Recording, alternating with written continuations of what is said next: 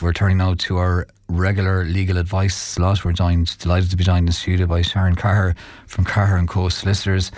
Sharon, good morning. Good morning, Peter. How are you? Not too bad. So we're going to focus on cohabitation.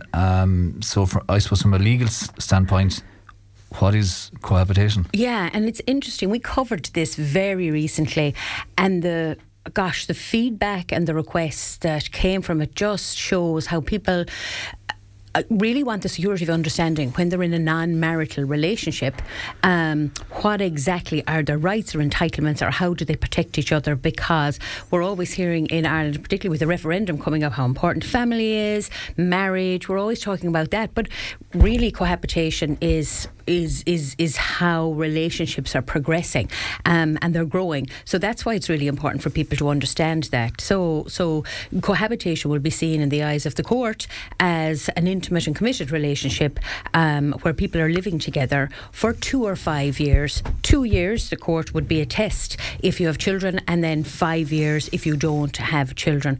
Why it's really important is that over the years we can see through our own census the increase within the population of the number of households where people are cohabiting.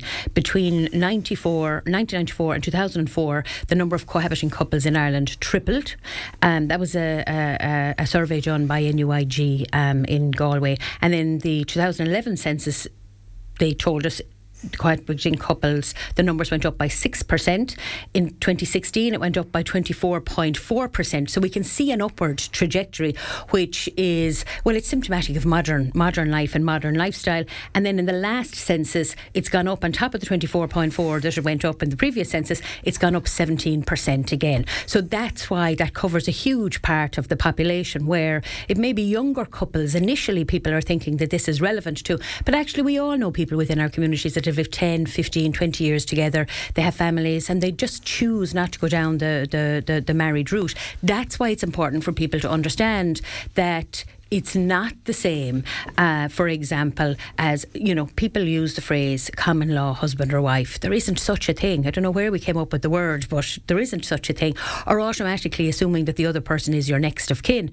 There isn't such a thing, and we use it. But particularly when somebody's not a spouse, it's just important to know that and know what you can put in place, or perhaps have redress if a relationship ends, or if a partner dies and you're a dependent partner, or they're assets that you've been in a relationship for 10, 15, 20 years, and there's assets by which you have shared, but they're only in one name of the person, perhaps who has finished the relationship, or again that somebody has died. And how would you ensure, Sharon, that you do have some redress?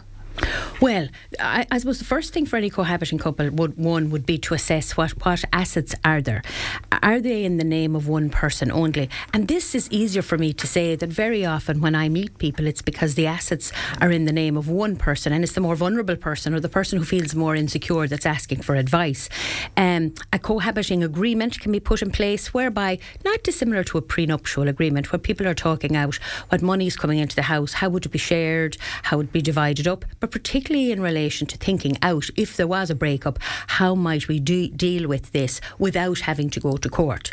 Both parties can sign into the agreement, and they can also opt out of the redress scheme in terms of agreeing not to go to court. So again, I hear people almost listening incredulously to this going, yes, of course, people will agree, and it's uncomfortable to have those conversations, and people won't. I agree with you. That's the reason we push it a lot, because we're at the other end where relationships are over, or somebody has died, and people haven't thought about this in advance, and the only option they're perhaps faced with is to issue proceedings, to go to court, to look for a court to make a decision in relation to a share of the assets of the deceased. So presumably, Sharon, the best time to have this conversation would be early enough in the cohabiting situation, or is that what you would advise? Yeah, I mean, it's less likely it's going to rise in the early part of a relationship. You know, I suppose anyone who would know me, I really try to be really real. This is more so when people have set up their cohabiting relationship and they've decided this is the way that they're living and this is working for them, is to perhaps then say, well, how is this going to evolve? The bigger things that arise is, for example, if all the assets are in one person's name and that person passes away, 80%, 90% of the time, it's not the intention of that deceased person to leave the cohabiting partner without any assets. If that person dies without having a will, then the laws of intestacy decide that it will go to their next of kin by law. So if that person had children from a previous relationship, it would go to those children rather than the cohabiting partner, even if the cohabiting partner had lived with that person for 10 or 15 years. So there's practical reasons you would have those conversations in relation to putting a will in place, deciding what your wishes were if one or other of you died, but more particularly this is about the person where the assets are registered in their name. If the assets aren't in joint names, so very often you could have a cohabiting couple and they have bought a house that's in joint names, they operate their bank accounts in joint names, and in relation to a pension, they may have put provision in place in relation to directing where that would go on death if there's a lump sum payable. The most important thing would be to think out in advance as to what's to arise. Equally so, cohabiting couples, no more than married couples, relationships may not last. So in terms of planning out in advance, particularly if one person is more dependent on the other, what might happen if a relationship breaks up? Now, it stands to reason if one person is more dependent in the relationship than another, there may be, a power imbalance. So it may be a difficult conversation to have. That's what's really important for the dependent partner, for the person that is more insecure if something arises, to begin to think about that and perhaps to go and take independent legal advice to understand the circumstances if certain things arise. And if there is a power imbalance, Sharon, can those conversations in themselves lead to maybe tensions or problems within the relationship that mightn't necessarily have been evident prior to that conversation? So I suppose it's a very sensitive area. It's a very sensitive area, and it's a bit like prenuptial agreements. People, they're not in law in Ireland, but were people more proactive to have those conversations, we wouldn't have as much divorce cases before the courts and so much acrimony. Mediation is really helpful. Go and get independent legal advice to talk about what the circumstances are that surround you and perhaps what... In terms of having hand-holding, sometimes I find a sounding board is very good because it gives a person a sense of security and confidence as to what to go back and talk to somebody about. What is important is that if a relationship breaks up and you are a dependent partner, you have 2 years within which to take your claim. Now, it's less likely you're going to take very long if you are the dependent partner, but equally so if somebody dies, you only have 6 months from the issue of the grant of probate to take a claim for redress. So that's really important. There are timelines within which you have to act if something arises and you believe that the act would give you some redress to assist with your own situation. Are there tax implications, Sharon, in terms of either cohabiting or being, are there different implications if you're married or cohabiting? Yeah, and that's really important, is that the assumption can be sometimes the longer you live with somebody that the revenue commissioners will acknowledge that and you get some bonus for it. You don't. Marriage is sacrosanct in Ireland in the way that the revenue commissioners allow the transfer of property between spouses. There's no inheritance tax payable. There's stamp duty benefits, lots of tax benefits to married couples that aren't available. Married couples and those in civil partnerships that aren't available to cohabiting couples. So you're technically a stranger in the eyes of the law. So you'd be entitled to €16,250 and then you start paying 33% tax on top of that.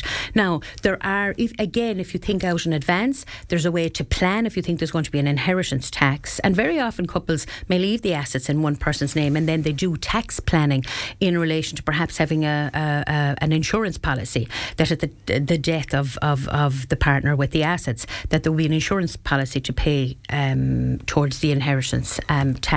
And equally so, dwelling relief in terms of if you've lived in the house for 3 years before the person dies and you continue to live in it 6 years afterwards, then in relation to inheriting under a will, the point would be that the revenue commissioners, if they see that you merit getting the tax relief, then you would get it tax-free. But that all takes advance planning and thinking out ahead. The most important thing is for people just to know that there is an importance in planning ahead. The other areas that particularly now since the new Capacity Act came in last year, is that people, if somebody makes a will, then you are providing for your partner, but you do need to think equally so they're a stranger. So there's inheritance tax implications to think about.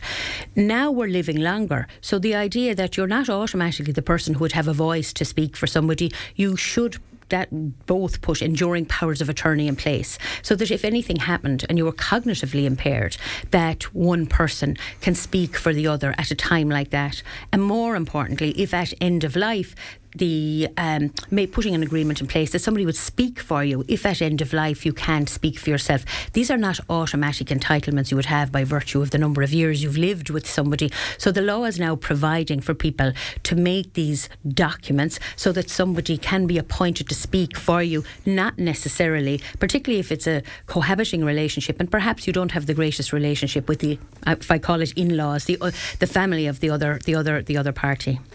Sharon, just very finally, the area of cohabitation, is it an area that a lot more people have been getting in touch with the likes of yourself on over the last few years? I think the last time William spoke on it, we got a number of calls with people just to ask in relation to inheritance, in relation to contentious matters where perhaps they hadn't been provided for. And I think the importance is that if you are in a cohabiting relationship, take advice, get independent legal advice, understand where you're standing, particularly if the assets are all in the name of one person. If they're sizable assets, you may be in a cohabiting relationship where somebody has a farm, they have a business, there's perhaps sizable wealth, and for some reason it's structured in such a way that it's all in one name, and that might be for tax purposes, but either way it's important for the person who feels more dependent or perhaps a little bit insecure to understand where they are at that stage and what redress if they're left in a situation where it's not working for them and they are the dependent. That's great. Thanks indeed, Sharon, for coming in. Thanks, Peter.